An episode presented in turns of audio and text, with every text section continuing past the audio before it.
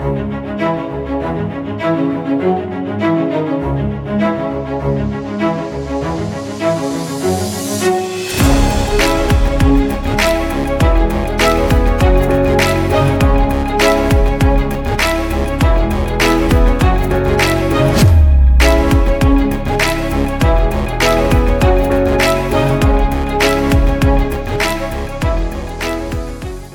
Hey everyone, it's Coach Molly here from Three Pines Leadership, and everything around us is changing.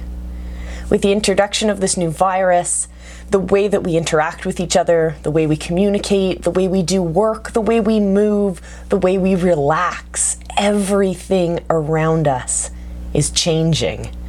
And what that means is that our leadership styles have to start to change. The way that we communicate with ourselves, our employees, our teammates, our families, our communities has to change. Chaos is scary and we can start to feel out of control. So here's something you can do to help rein in that control. It's a simple activity I like to call the circle.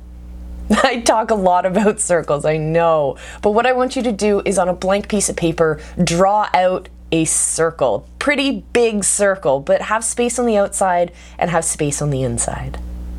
And on the outside of that circle, I want you to write all of the things you have no control over, like the virus. and on the inside, I want you to write the things that you do have control over. One thing I have control over in this situation is my mindset. And I know that I can look at things in one of two ways. I can either feel completely out of control, I can begin to be consumed by panic, or I can be resilient and I can be strong and I can know that we can get over this. Our grandparents were called to fight wars, and we're being called to sit on the couch. We can do this, everyone. Another thing that I'm finding people freaking out about online is social distancing.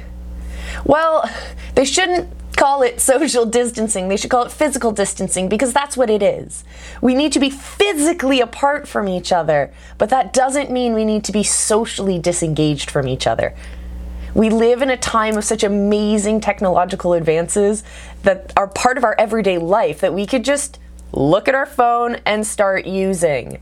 Like, hey, Pick up your phone, call me. Easy. And nowadays, there are so many virtual ways of connecting, like FaceTime and Zoom conferencing, and just the regular telephone. There's been amazing Twitch and YouTube streaming, Instagram streaming, Facebook streaming. There's been so many ways to connect with people. I think I've done more connecting in the past week than I have in the past year, to be completely honest. And here's something I tried this weekend.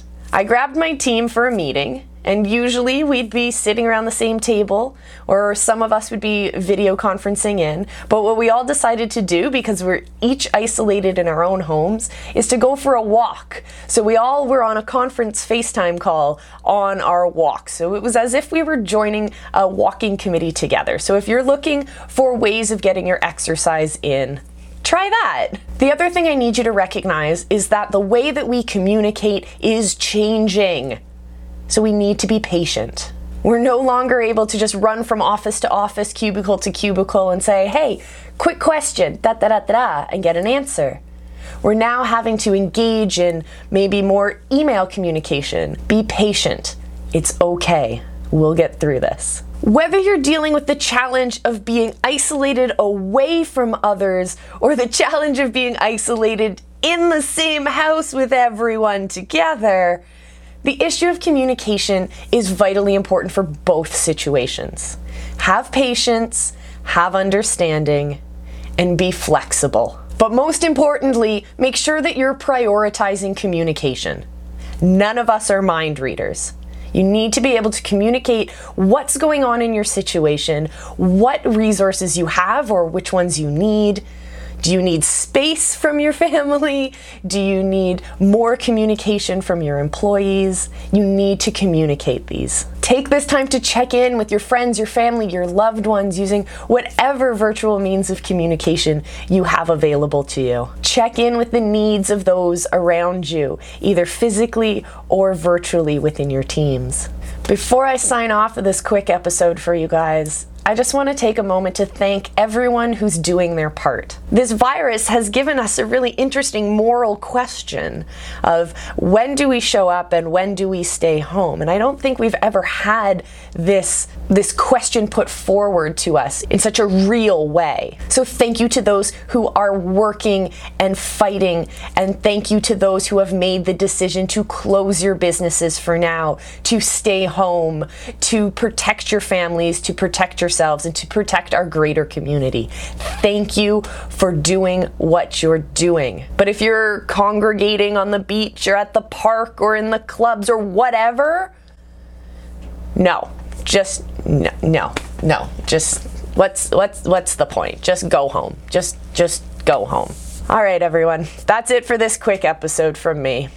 As usual, I love you, and it's more important than ever to be excellent to each other.